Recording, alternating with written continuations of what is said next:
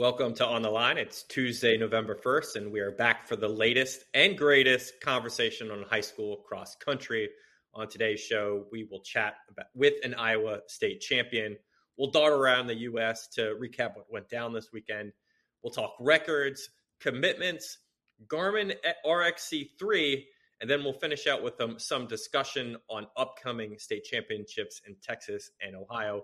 Really looking forward to it. I'm Corey Mull here with Olivia Ekpone and Ashley Tishins. Thanks for being with us. Uh, if you've watched us for a long time or listened to us for a long time, remember to subscribe to our channel on Spotify or wherever you get your podcasts.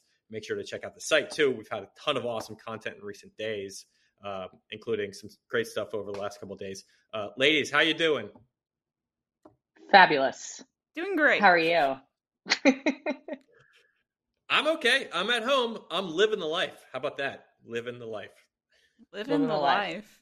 That's awesome. yeah. Did anybody do anything special? Yesterday was Halloween. Corey, you know, handing out the candy. Any cool costumes? Did you see any? Nope.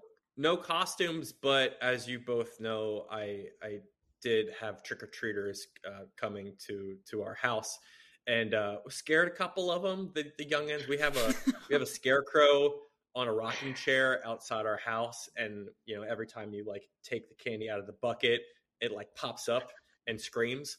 So i got a fair amount of scares uh, from the neighborhood kids so i was happy about that. You're gonna scar these kids for life for halloween man. Corey well, went all in. gotta, gotta learn sometimes there we go. Well, Corey, as you mentioned, we have a very special guest joining us today. I'm excited to share that we have Paityn Noe from Ballard High School out in Iowa joining us today. We are super excited because she had a eye-catching performance over the weekend, defended her Iowa State cross country title with a new personal best of 1648, but she also shattered so many records along the way as well. So, Paityn, thank you so much for joining us today. Thank you for having me. Hi.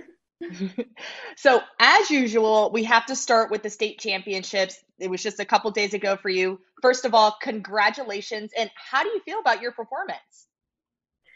Thank you. Um, it was definitely it was my goal going into it um, to break 17. So definitely really happy with the outcome, obviously, and um, just couldn't have asked for a better race to end my season. Yeah. Well, you said the goal going in was breaking 17. You completely shattered that. 1648. like I mentioned, new personal best, meet record. And based off our MileSplit profile, you ran the fastest time by someone that has competed on the Iowa soil. So, on top of that, as I mentioned, defended your state title from a year ago. What went behind this big performance? What was the key for you to not only grab this state title, but also for you breaking that 17 minute 5K mark? Yeah, um, just throughout the year. I mean, it's just it's just consistency in training, I guess, um, throughout the year, which really helped me towards the end, and um, obviously not burning out uh, too quickly, which really helped.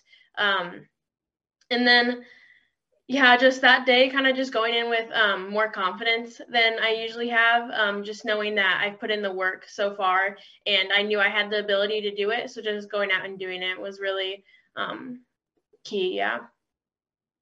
Now, Paityn, I mean, shoot, this kind of solidifies you as one of, or maybe the best, you know, high school girl ever in Iowa history.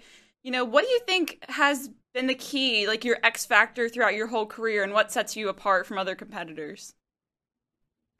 Um, you know, it's definitely that um, cross country is such a tough sport, so it's definitely the mental toughness um, that helps during the races. Um, and I think over the years I've gotten mentally tougher with the more experience that I've had, um, which is really helpful. But I also think um, just doing like the little things on the side, so like making sure I get enough sleep every day, um, making sure my nutrition is right, and I'm uh, just staying as healthy as possible throughout the season. Yeah. Now you mentioned going into your state meet that you felt pretty confident going out there. What do you think? You know, looking at your schedule leading up to states, which meet do you look at and you say that was the meet that gave me a lot of that confidence going in, and why is that? Um, there was definitely, I think, two standout ones that did. Um, first one being uh, Griak in Minnesota, the Roy Griak Invitational. Um, I had run there in years before, but this year was definitely a little bit different, and I ended up placing second, which was a big confidence boost just because it is a really big meet. Um, and then we had one in Iowa that is uh, at the same course as state, and it's with all classes, so um, you can run against everybody. And that one definitely helped because there's a lot of good competition across the st- entire state. So winning that was definitely a very big confidence boost, and um, I was able to get a PR there the first time running there, um, which helped again with that confidence going into the um, state meet. I knew that I'd run it before, and I knew that I could do it again, but even better this time. Now, Paityn, you you had eight wins this year. I counted them up uh, 15 over the last two seasons for you in cross country. What do you think winning on the course has taught you about this sport itself? Like, what has winning meant to you? What has it taught you a little bit about yourself? I mean, it's definitely um, awesome to win as much, but uh, even if after winning, I still have that, you know, going into each race, you still feel a little bit nervous. You're still like, well, what if? Um, but it's definitely more of again building a little bit of confidence each time and um, the experience that comes with it and um, being able to know that you can execute that over and over again really helps um, to perform in the future. Yeah. Yeah. What about the losses? I mean, you, you talked about Griak. Um, you, you came in second there, I believe. I mean, what, what are the losses or just like the minor the minor setbacks taught you about this sport? I mean, yeah, I mean, with every sport on a given day, someone can have a bad race or um, whatever and not perform as well as they want to. So it's definitely um, when that happens, it's important to just kind of um, kind of take it in and recognize what you did wrong, and then uh, go into the next race with a better strategy or a better um, idea of what to do, but it's definitely it's definitely at the same time you um like at Griak, it was definitely I wasn't I wasn't I would say mad about losing because it's there's good competition there and I was um just more grateful to be able to race against so many um, really high level girls and have a competitive race to um, test me and overall make me better at the end of the day. Yeah. Absolutely. So Halloween was yesterday. We were officially past Halloween. But I think, you know, 24 hours removed for it, we still have the lingering effects of spooky season. What is your favorite Halloween tradition? Oh, um, I don't know if my family is a big Halloween family. Like we don't have a lot of traditions. Um, but I would say one big thing that we do is that my uh, dad and my uncle and then um, my sister and my cousins we all go to a scary movie um, so we did Sunday. We went to a scary movie, and I'm not a scary movie person, so it's it's fun for them. It's not as fun for me, but I still do it because I just enjoy hanging out. Yeah. what did you see? See, we saw um the new Halloween movie, Halloween Ends. Yeah. Oh, Halloween all right, ends. wait, wait. I, I, I just I need a review real quick. At out of ten, what is your Halloween Ends review? I have seen it as well. What's your review? Um, I thought it was pretty good. You know, I would say like I don't know, like seven out of ten. I thought it was scary, okay. but my brother and my dad, okay. who are more scary people, they were like, "Nah, that wasn't that scary. That wasn't the best one." So I don't know. I'm probably not the best person to ask, but well, at least you do have that bonding time with your family, which I always think is really nice. Now, kind of speaking of to Halloween and states, they're kind of in the rearview mirror now. Just kind of looking forward, what is next on your racing calendar? Um, so I'm not sure about uh if I'm going to do Nike or not, but I am for sure doing the um, East Bay or Footlocker race coming up. Yeah. Okay. And with that being said, I know one of the biggest goals that you had was breaking 17 minutes for 5K. What are some of the other goals that you kind of just have jotted down that you're kind of eyeing as you move forward to the postseason of cross country and just kind of moving in toward the indoor and outdoor seasons as well?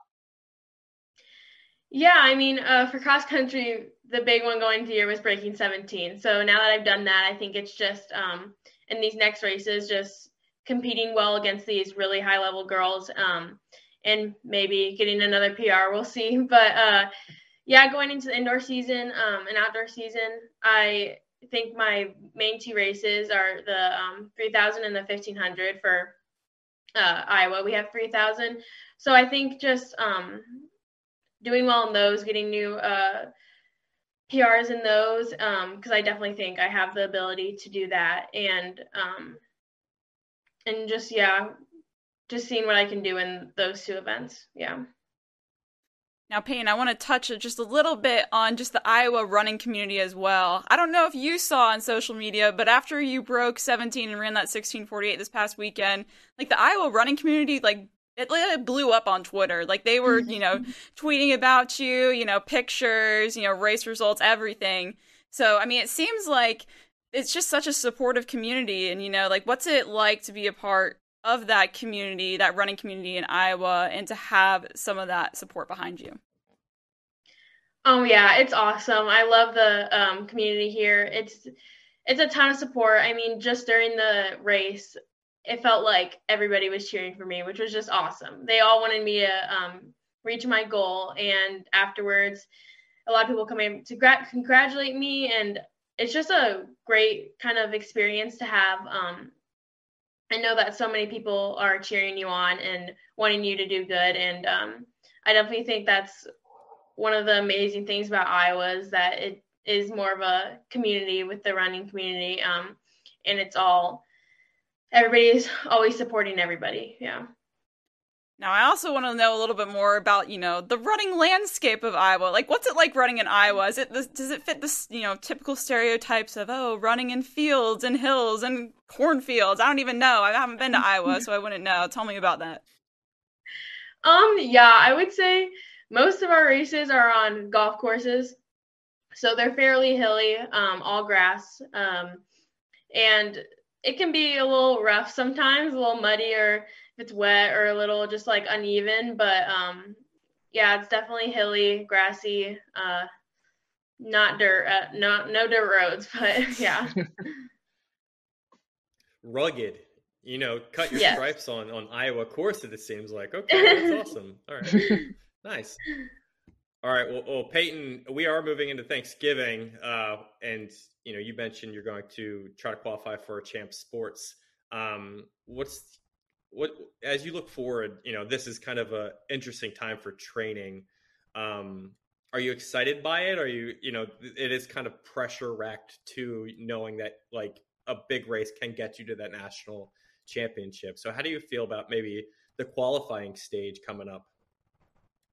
Yeah i think um i haven't done many races like it before just in years past there hasn't been the opportunities i guess with covid and um, i haven't known about them as much. So i'm definitely um, excited but also a little nervous because it is going to be tougher. But um, just going into this next week with um, i guess a little bit more confidence with the state race that i had and um, taking that excitement um, into my training and then uh, going from there and just again, kind of trying to be confident going into the races, just um, knowing that I've done it before and I just need to execute again.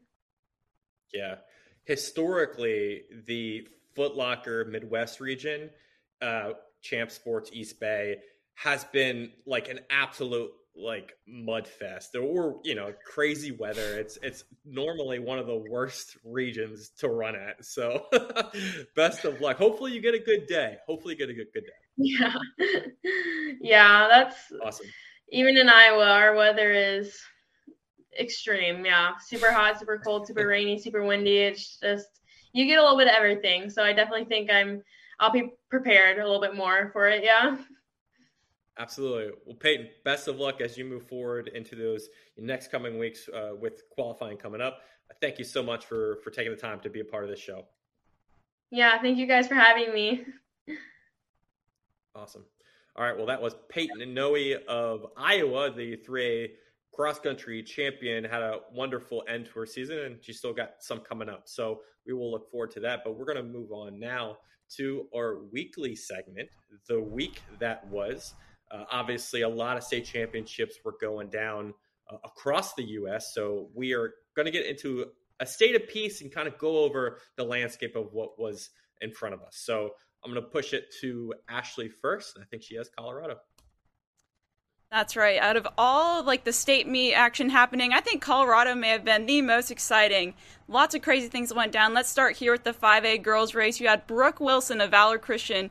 She runs 1659.2, a new course record at the Penrose course out there. Beats Brie Oakley's 1707 mark. That's just she's the it's crazy to even break 18 minutes on this course. So sub 17 is saying something.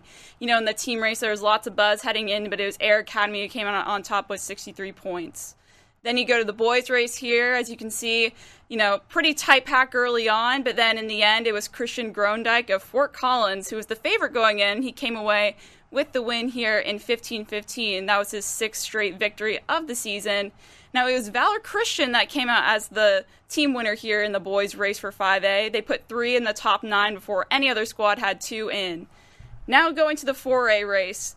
It, for on the girls' side, you had Ella Hagan of Summit who ran 1748.9 to win, but it was definitely Niwot as a team that stole the show here. They swept places two through six. Guys, that's crazy. They scored just 20 points to dominate the team race here. They won by 102 points, 39 second 1 through 5 split, and an 1820 average here. That's impressive.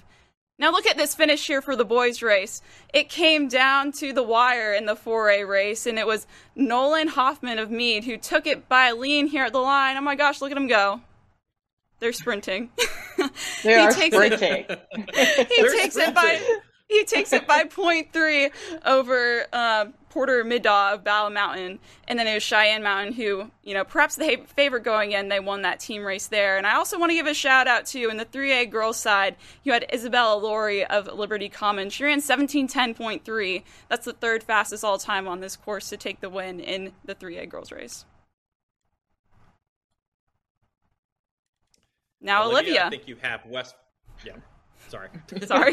no worries. Let's kick it off to West Virginia, specifically Cable West Virginia. You guys, we saw one of the most impressive performances of the weekend, as Ashley talked about. Colorado put it together, but you guys, Irene Riggs. Let's first huge shout out to this drone imaging that we have here. This is fantastic. I love it. As you see on the track, that is Irene Riggs. You guys, 16 32 32 to win her third straight 3A title. She demolished the course record of 17 17, which was set back a decade ago by Maggie Drasba of St. Mary's. She ran her first mile in 1528. Her second mile was 1526, 538 to kind of wrap up that 1.1 mile. She was pretty consistent all the way through.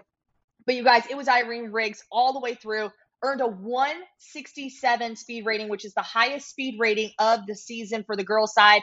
And alongside of that, Corey's been talking about Morgantown High School, and they came out with the victory over University and Cabell Midlands. Morgantown scored 32 points, and University and Cabell Midlands scored 77.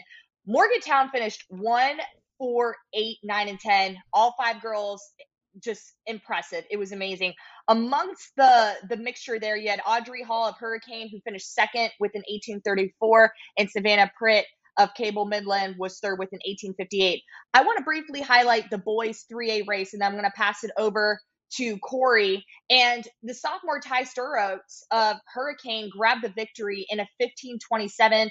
What I thought was most impressive was last year he finished second to Larry Josh Edwards with a 1620. And Larry Josh Edwards was the only boy to go under 60 minutes for 5K in this division.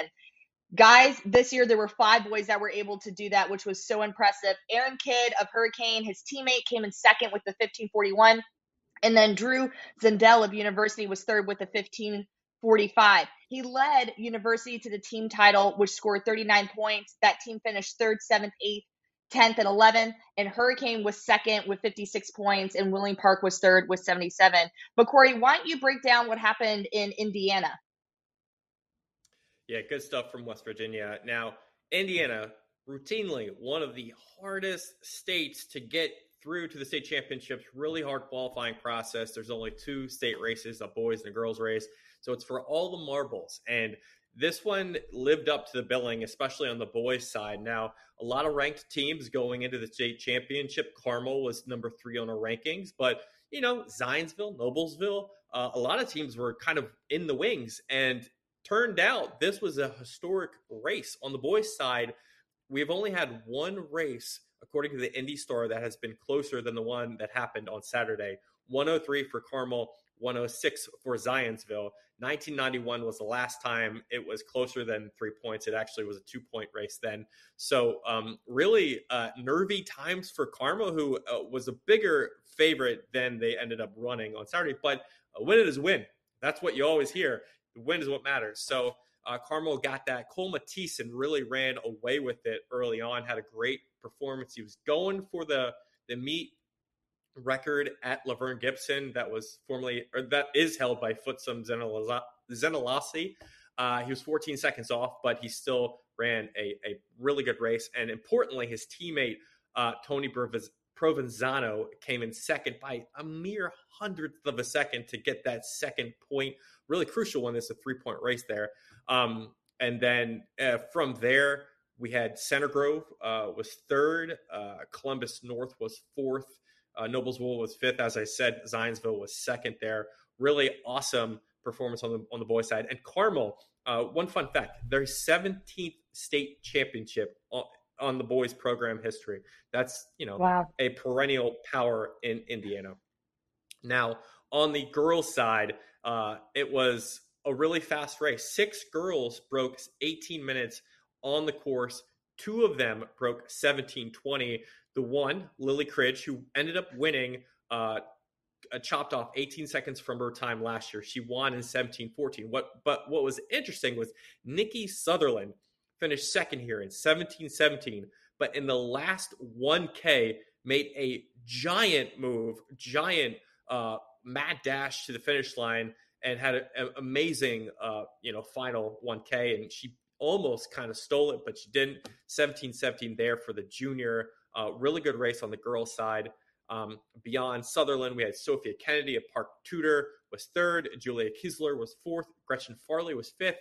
And um, interestingly enough, Gretchen Farley, hours later, went to her state soccer championship, scored a goal in a 3 0 win uh, on, on, a wild day. And she ended up getting fifth and then a state title uh, later in the day good stuff there. And not to be forgotten, Noblesville's girls won the title with 122 points. So that was good stuff out of Indiana. Ashley, I'll toss it to you with Iowa.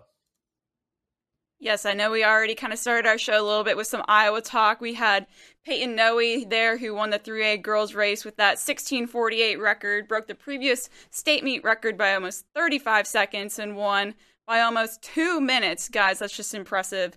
You know, it sounds like she, you know, going into that race had a lot of confidence, and hey, she's probably going to go down for certain as, you know, maybe the best girls high schooler to ever run in Iowa. So that was a really impressive race from her. If she had competed too in the 3A boys race, she would have placed 21st, guys. That's crazy. Think about that. Wow. Um, you know, she and then looking at the team race, she made it so Paityn won the individual title representing Ballard but it was Pella High School that took the team title there. But now I want to talk a little bit more about the 4A boys race, where you saw defending champions defend their titles again in the 4A, especially on the boys' side. You had Jackson Heidish. He defended his title from last year of Dowling Catholic.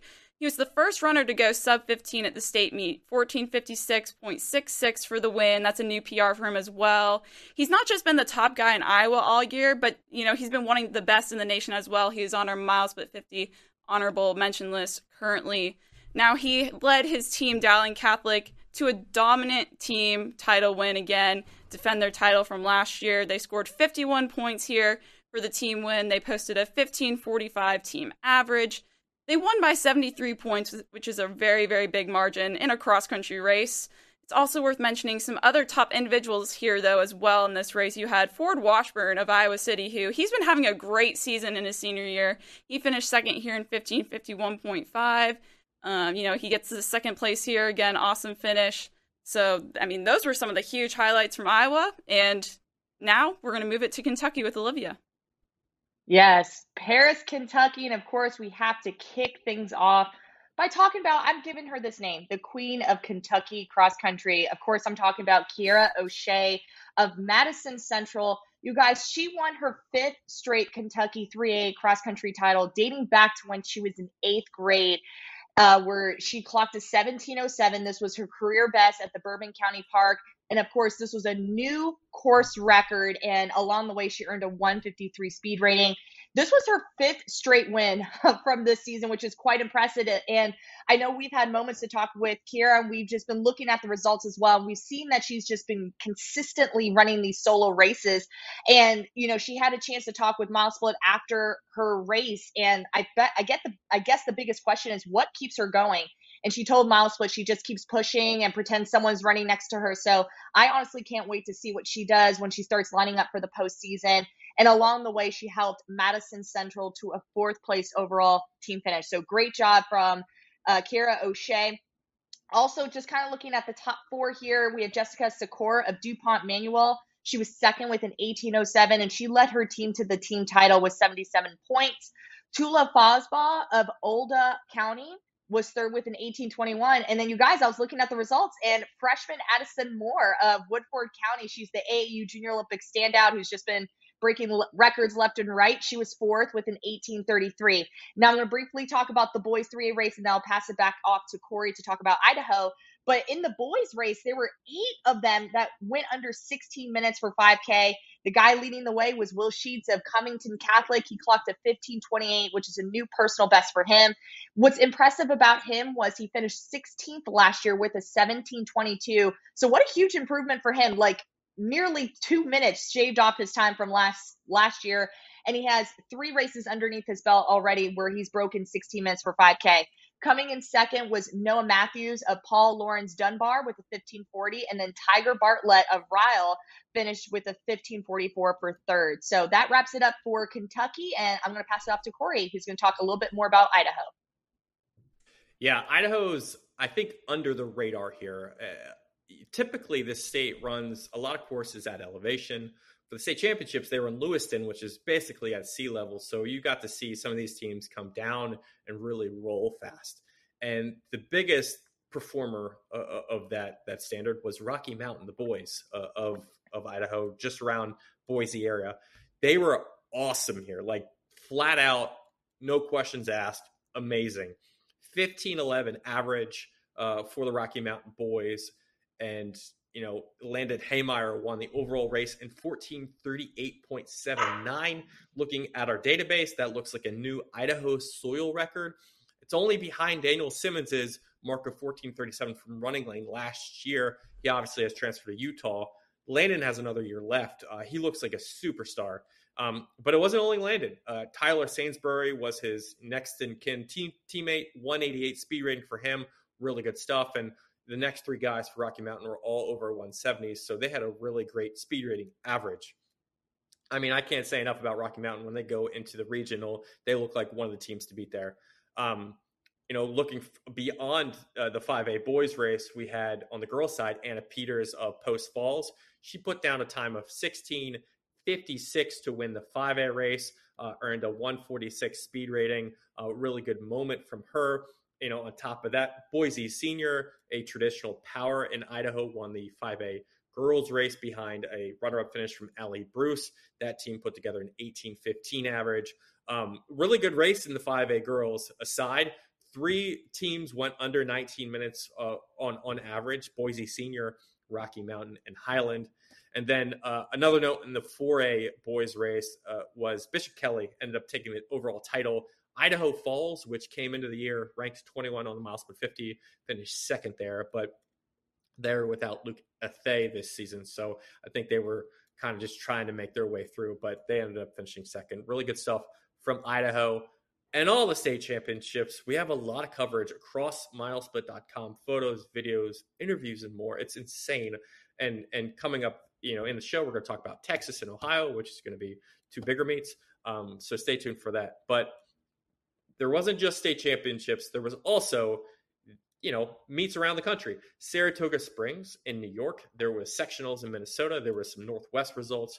Uh, we're going to tap into that now ashley um, what is going through your head when it comes to some of these other meets that took place yeah, you know, just looking at some of the other results through the weekend, there were, you know, a couple individual performances that really caught my eye that I want to give a shout out to. So, looking to the northwest, like you said, we had Tyrone Gorsey. He, ran, he ran 1441.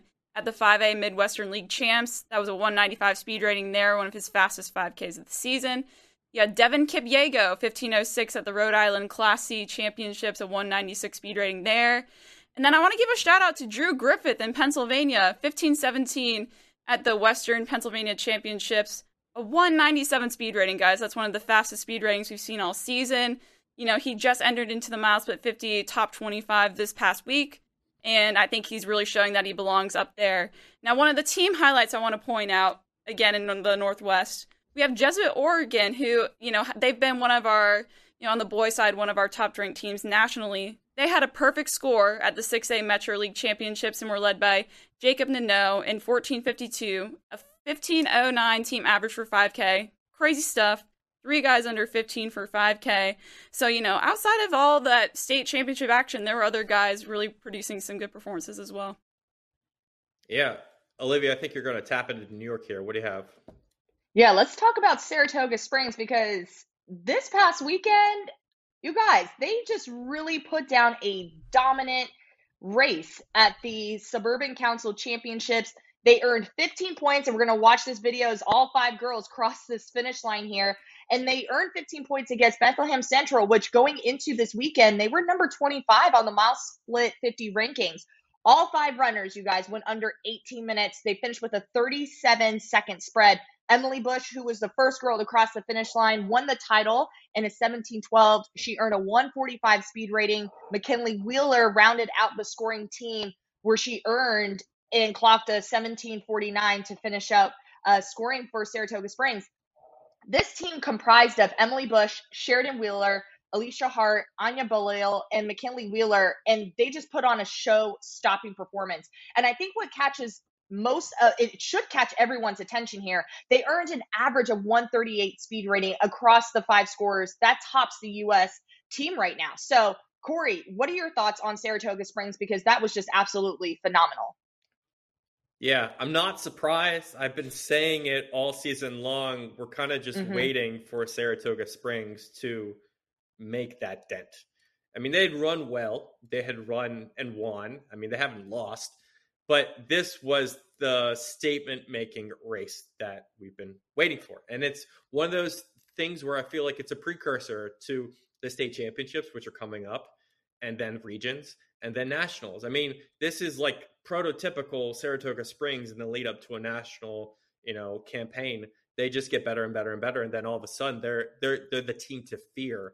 And when you look at that, the top five girls aren't any different than they were to begin the season. They're a little bit better though. I mean, and here specifically, uh, they ran their best of the season and beating a national ranked team. That's that says a lot too. I don't think they're going to lose at states or at regions at all, which makes it even more exciting because you go into the national race and you don't really know what's going to happen because Niwot is extremely good. Buchanan is great. I mean, I could see, uh, you know, Flower Mound is, is great. I, I, I do want to ask you both, like, what are your thoughts on how to look at nationals pending they qualify? Is this the kind of performance where we say, "Hey, I, I think they're maybe a, uh, a, front runner now," or do, do we still have some question marks as to to that? And you know, I'll go back to Olivia and Ashley if you want to add some add some context too. Yeah, go ahead, Ashley. I mean, here, this is what I've always heard, you know, through cross country. You train to race in October and November. That's when you're really going to start gearing up. And I feel like that shows, I mean, that's basically what Saratoga has done here. They had a quiet build up, put in the training, and now here they are. And they're showing that they're ready to go. And I mean, I think now going into nationals, that puts, you know, performances behind that name to show that hey they are ready and i think this was part of the plan like we've kind of touched on all along.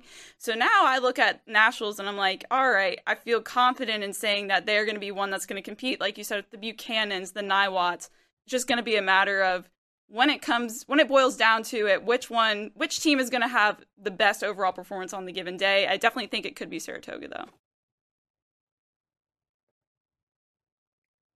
Olivia, yeah, do you have think, anything else to add? Yeah, I do. I, I feel, you know, Ashley did a great job and Corey, like we've we've been waiting for this moment. Like we know the talent that Saratoga Springs have. They've returned all of their girls from last year. They have the knowledge, they have the experience, they have the history. We know that they are capable of being that top ranked team. We've just been waiting for them to put it all together. And I think this meet, they really solidified like, hey, we deserve to be in the conversation of being the top contender team for a national title. And of course, it's not, you know, I feel, I now feel more confident going into the postseason. Um, like you said, pending that they, you know, make it to nationals. But now I feel more confident that, like, hey, we're to get a race. Like, we're going to see the Niwots, the Buchanans, the Saratoga Springs really toe the line and they're to give us their best effort. And it's going to be a great conversation kind of moving forward as we just kind of wait for the postseason. But now I feel more confident that, like, hey, I think they're going to be in the mix. I had a question mark going into this weekend whether or not that they would be able to put the right steps, you know, on the line. But after this weekend, I can confidently say, hey, I, Saratoga Springs is here. They're ready to compete, and we're going to see something great.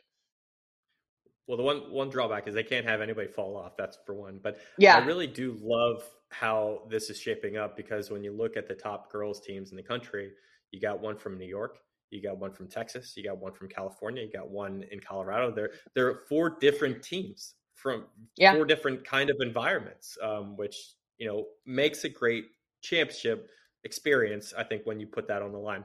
Uh, the only other thought I have here uh, as I wanted to to add on to Drew Griffiths, which you know Ashley mentioned earlier.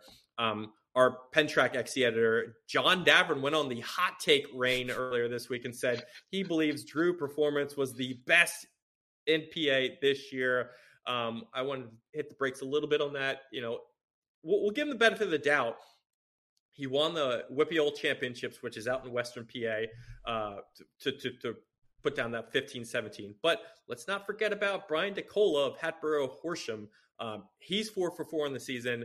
Drew is four for four in the season. We got the Pen- Pennsylvania State Championships coming up, and they're both in AAA. So we will see who's the top dog coming down the pike in Pennsylvania pretty soon. And I'm really excited for that. And better yet, what better than a Philadelphia versus Pittsburgh matchup? You got the cheesesteaks, you got the yinzers. like, it's perfect. It's perfect. exciting stuff. It. Yeah. Um, cool. Well, let's move on to our next segment. That's going to be what's been the most shocking record made over the state season so far. We've got a handful of them that really actually made some waves. So, um, Olivia, I'll start with you first. What's the most shocking record over the state season so far? I think for me, we've already spoken with her. Paityn Noe Ballard. I feel like her performance is just so spectacular. We just got to keep having conversation. She's been an athlete that we have just been consistently seeing all season.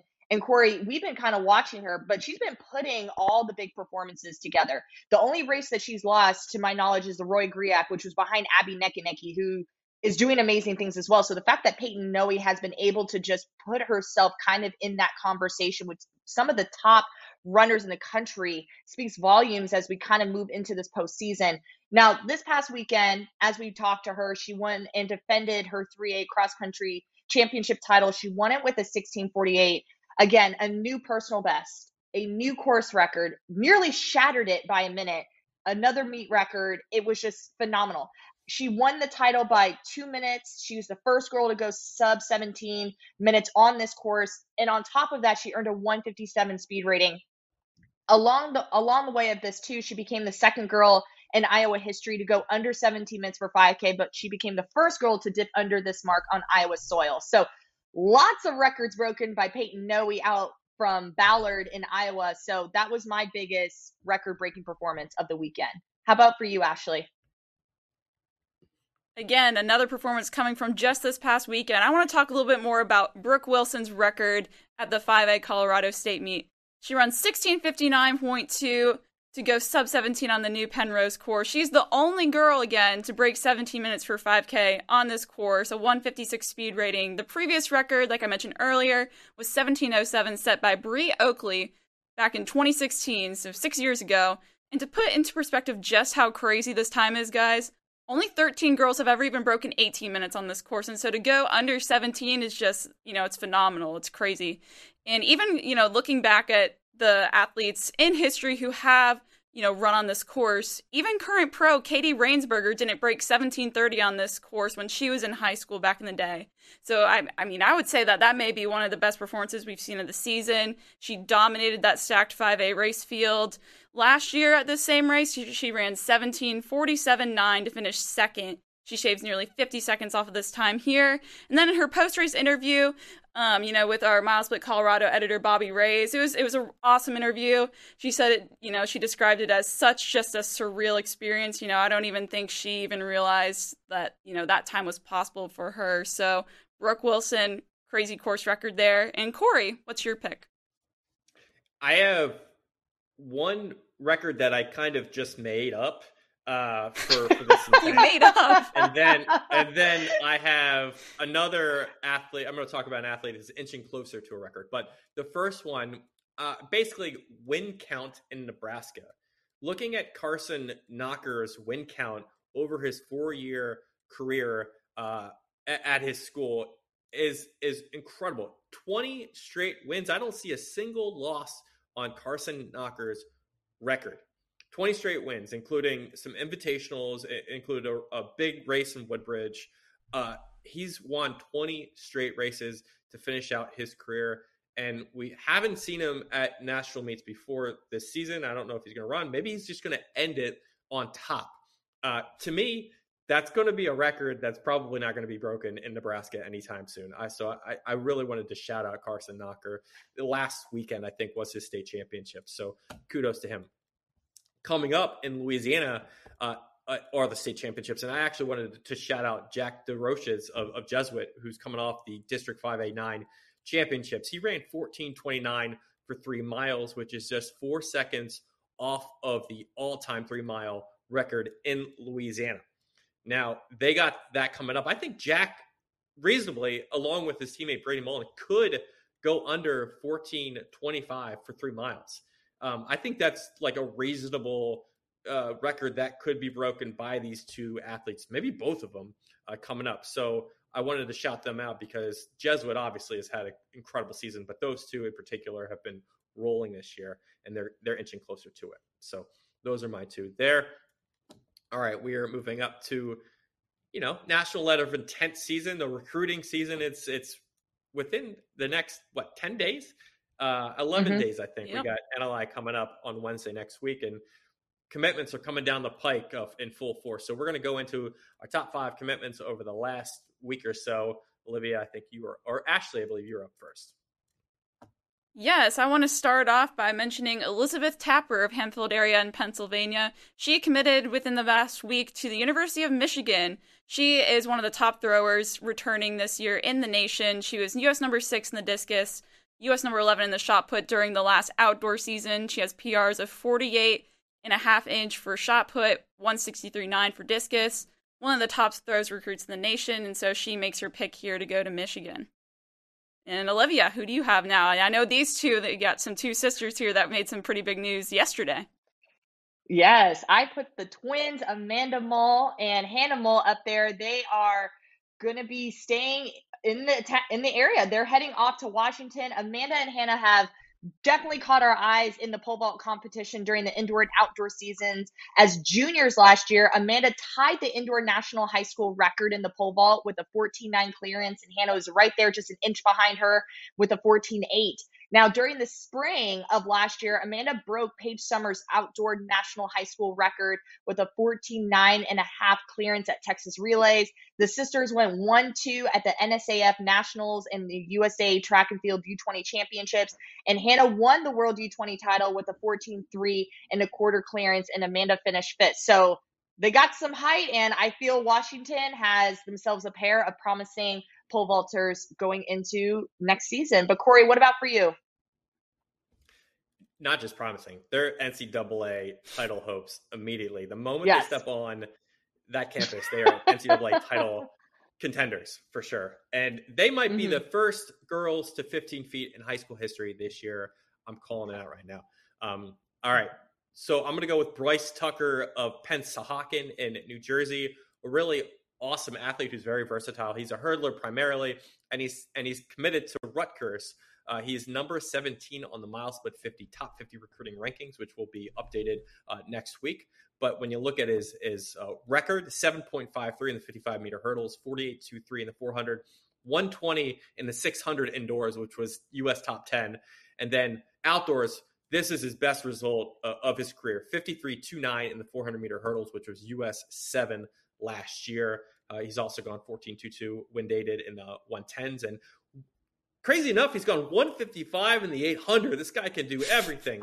Um, I know that Rutgers' director of track and field, Bobby Farrell, is the sprints, hurdles, and jumps uh, coach there. So I'm, I'm pretty sure if I had to guess, he was locked in on Bryce and wanted to get his man from New Jersey.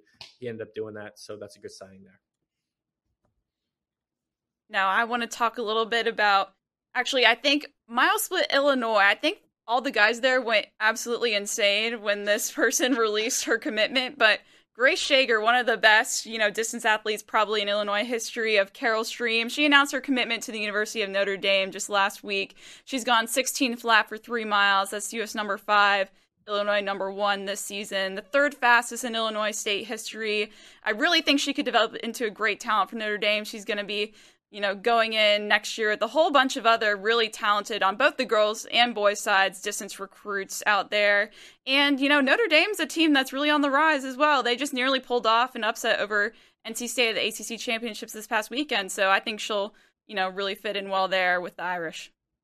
And I think we got one more. Yes. Last but not least, I think I'm going to keep it in the pole vault competition. I'm going to highlight Wyatt Stewart from South, uh, excuse me, Madison Central from Kentucky. He's committed to South Dakota, the two time Con- Kentucky State indoor and two time outdoor state champion. He is your indoor and outdoor state record holder as well. He cleared 17 7 indoors at the Eastern Indoor Meet, which ranked him U.S. number two during the winter, and he was sixth at New Balance National Indoors and second at New Balance National Outdoors with a 16.4 and three quarters of an inch clearance. So I'm keeping in pole vault. I'm really excited for this pole vault season. It's gonna be, you know, they're gonna be raising the bar a lot, so it's gonna be a good year. Yeah.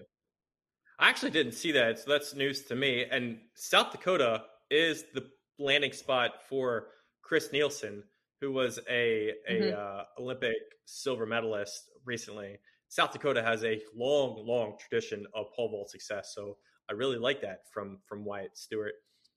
All right, we are going to move next to RunningLane, the Garmin RunningLane XC Championships, which we've been talking about for weeks now. They are in about a month going to hit our our calendar uh, in Huntsville, Alabama, and John Hunt Park. It's going to be fun stuff there. Today, we're going to talk about underclassmen that are scheduled to run. We really have a wide array of talented underclassmen, sophomores, freshmen, eighth graders, seventh graders going to hit the course, and we want to get into some of the best talent there.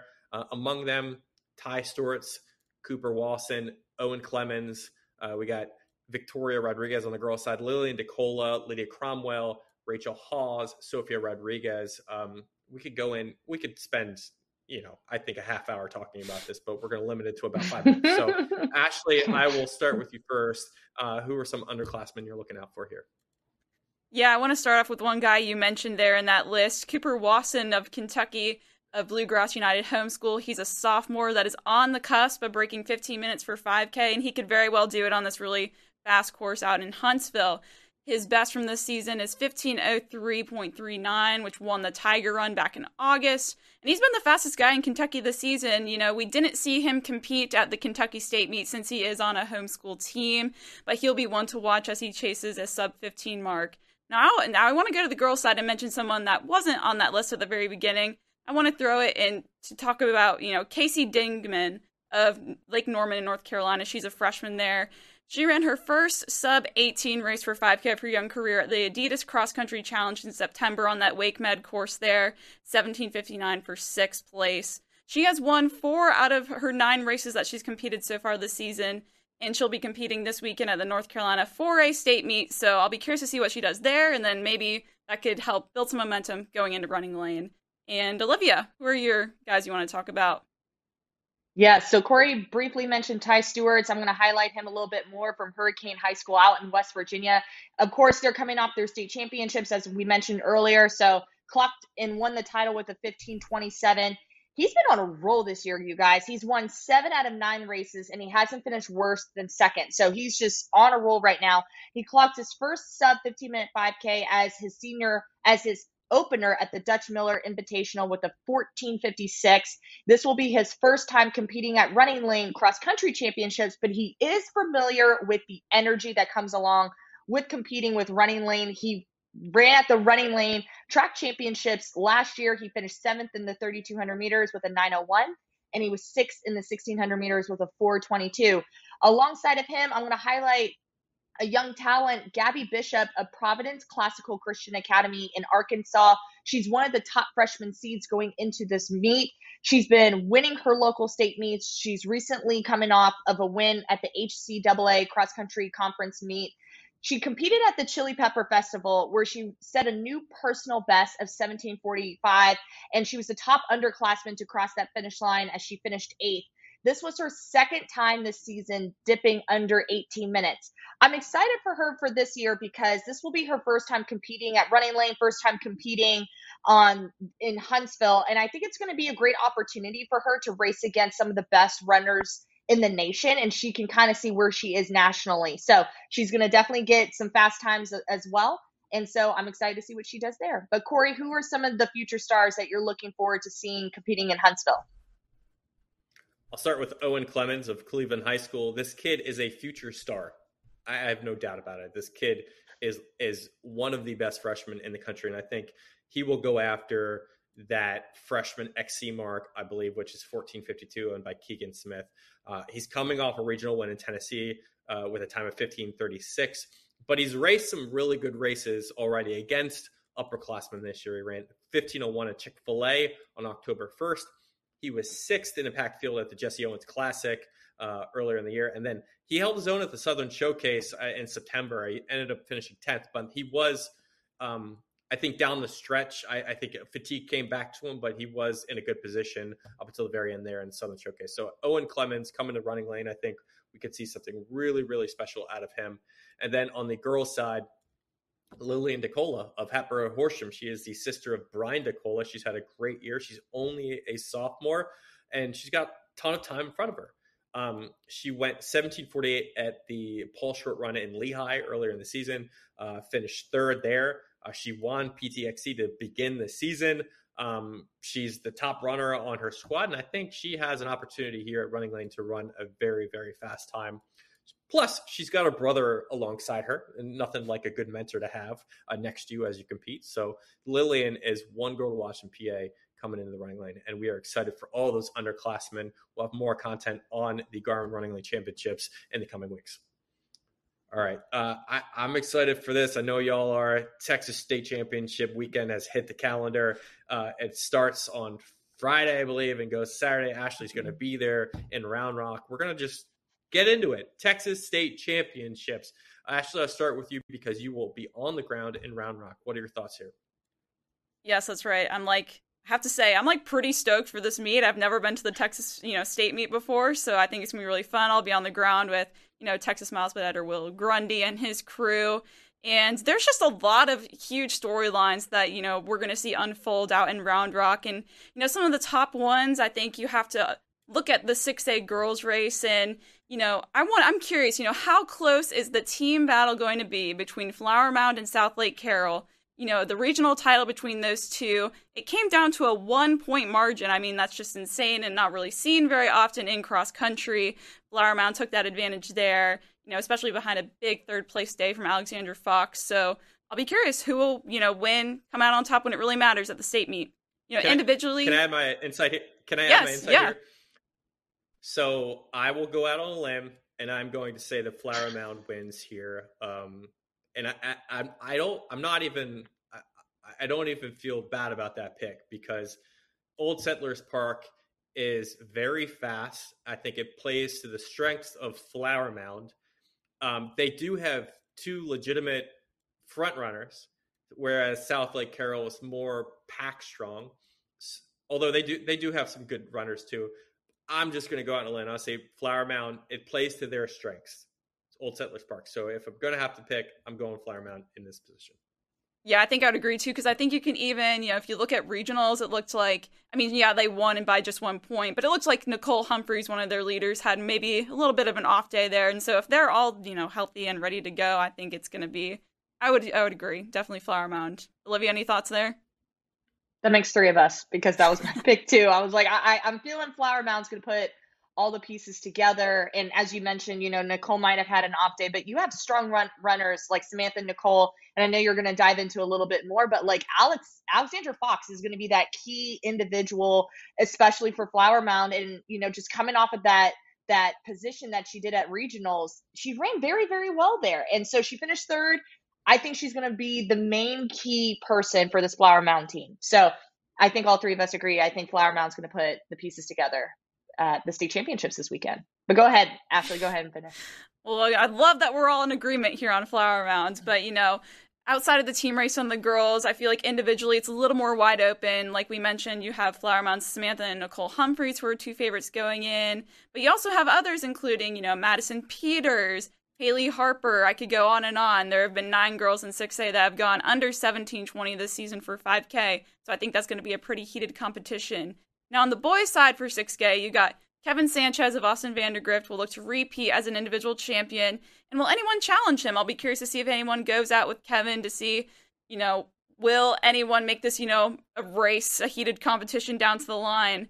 And will Southlake Carroll dominate as a team like they've done in the latter meets of the season? They're going to be that favorite going into the team race. And I also want to mention real briefly the 5A boys race. Watch out for David Mora. He is the fastest guy in Texas so far this season with his 1446 that he ran for 5K back in August. So I'll be curious to see how he does in his race in the 5A boys field. Olivia, any extra so, thoughts? To so hold on, hold on. Uh, 6A race on the girls' side.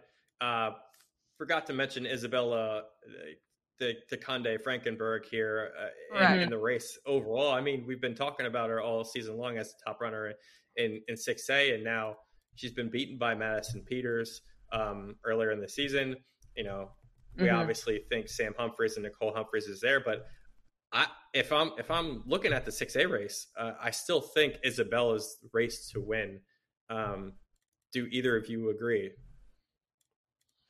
I'm kind of on the fence. Um, I feel like Isabel Conde de Frankenberg, she looks, she's been looking very strong, and she's the third.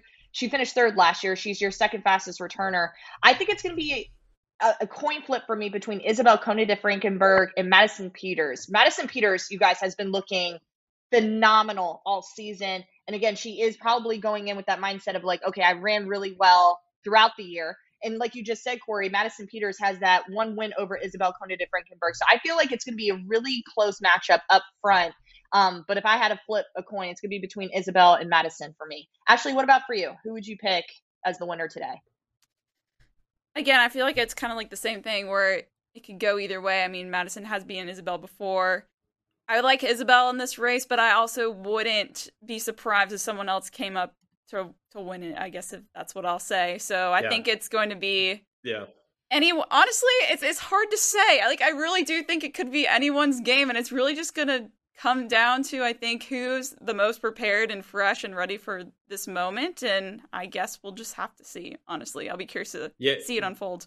So you haven't been to Old Settlers before, Correct. but that first mile is pretty flat for the most part, and then once they hit the mile marker, it, it takes a, a, very stark turn upward, and then it kind of gets rough from there. But I mean, overall, it's, fast. But so the point here with state championships, though, is like I think you throw out everything that has happened in the past, right?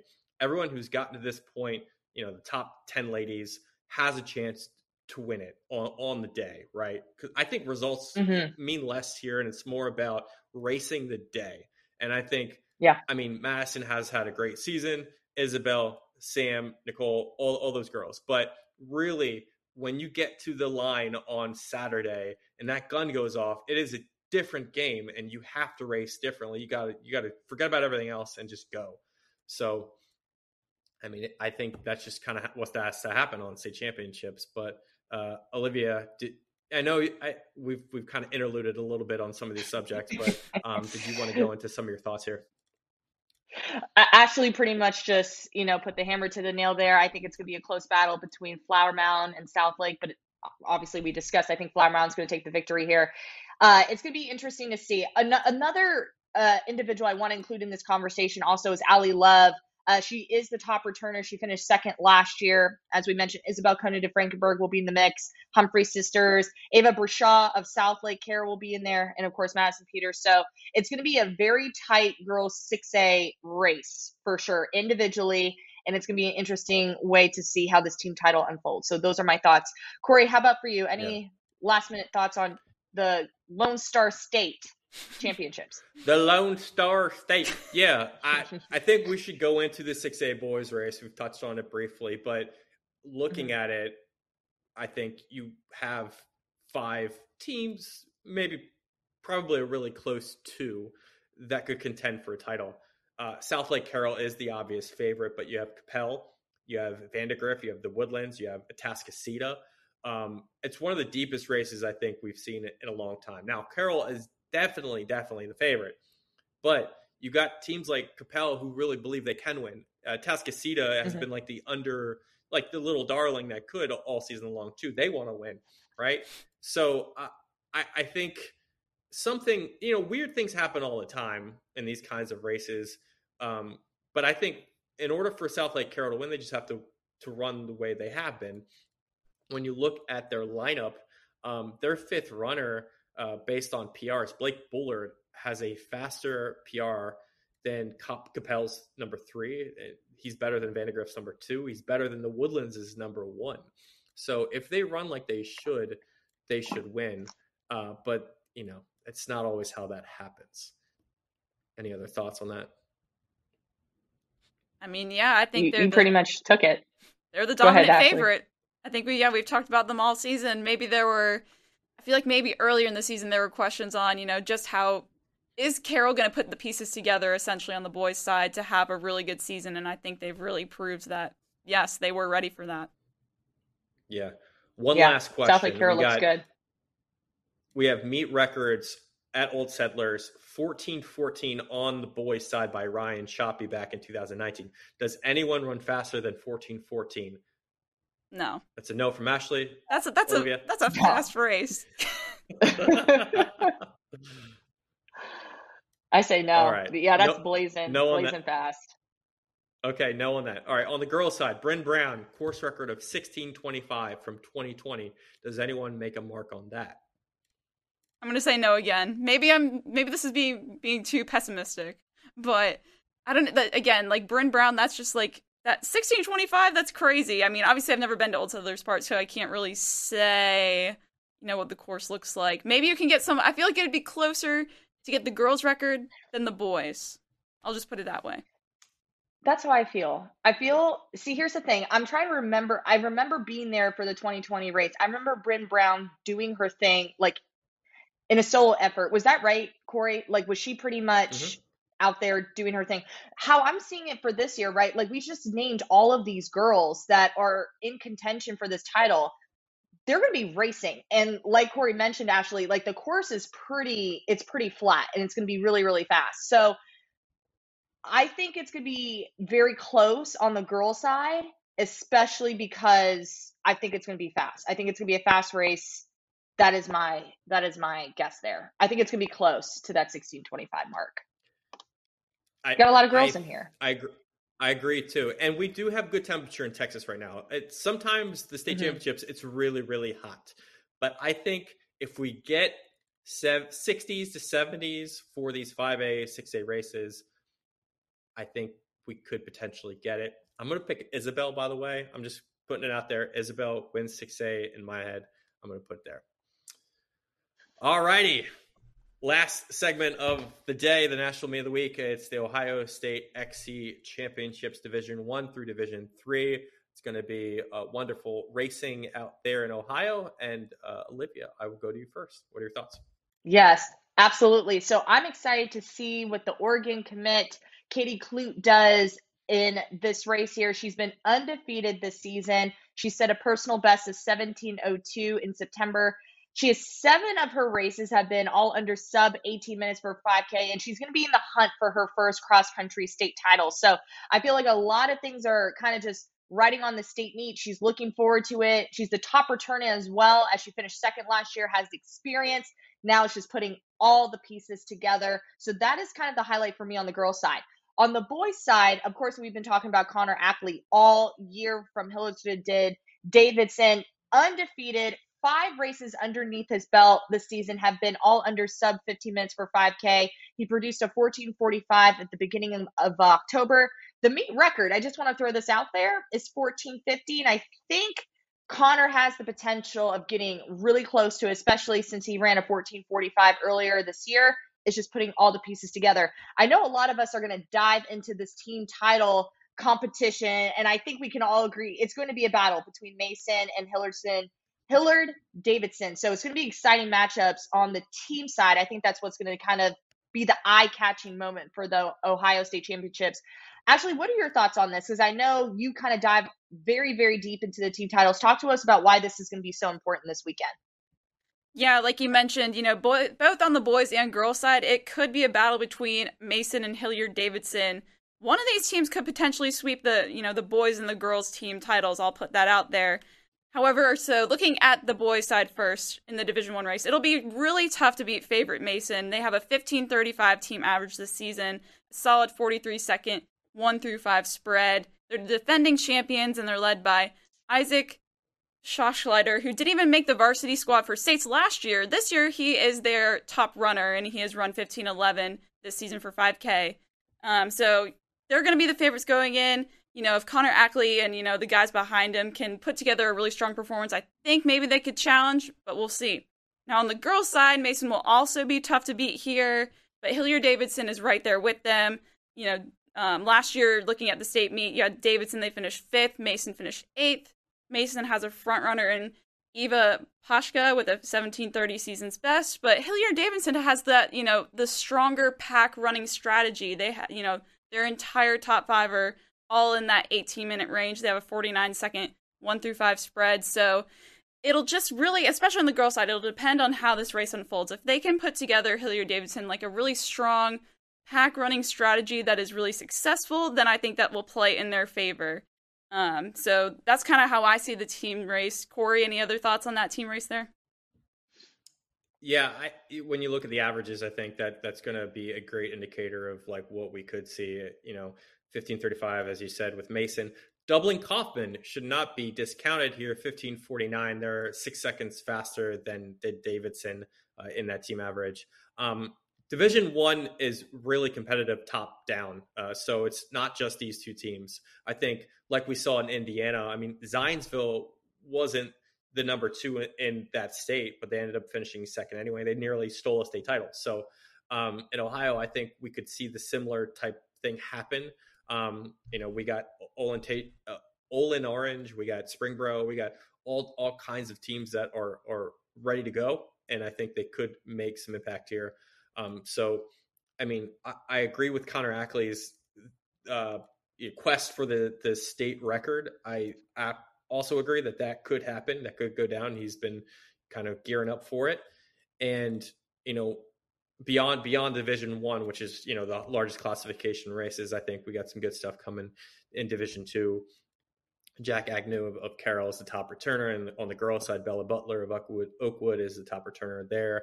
And of note in Division Three, um, last year the top eight finishers were all seniors. So um, the top returner from last year was Bridlin Holland of East Canton. Uh, I think it's anyone's game in Division Three, basically then to, to, to win a state title. So that's up for grabs.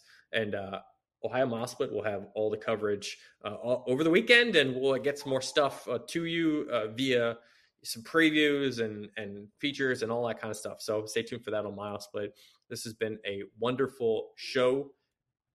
It's been awesome talking with you, ladies. Uh, what do you got going on this weekend? I mean, actually, you're going to the Texas State Championships. Anything else? That's it. It's just cross country. That's my weekend. I'm excited. what a weekend! Yes. What a weekend. Olivia, Olivia, what about you? I think Ashley's going to be so tired of me because when we we were kind of stalking the results for the Utah State Championship, we were texting back and forth. So I'm gonna be probably messaging Ashley like, "Hey, what's going on? Give me play by play. How's it looking out there?" So I'm excited to see the Texas State meet this weekend. It's gonna be a big one. So that's gonna be my weekend. Yeah. More cross country. Yeah, and I'm looking forward to being right as you as usual. Right? I'm you know. Oh goodness.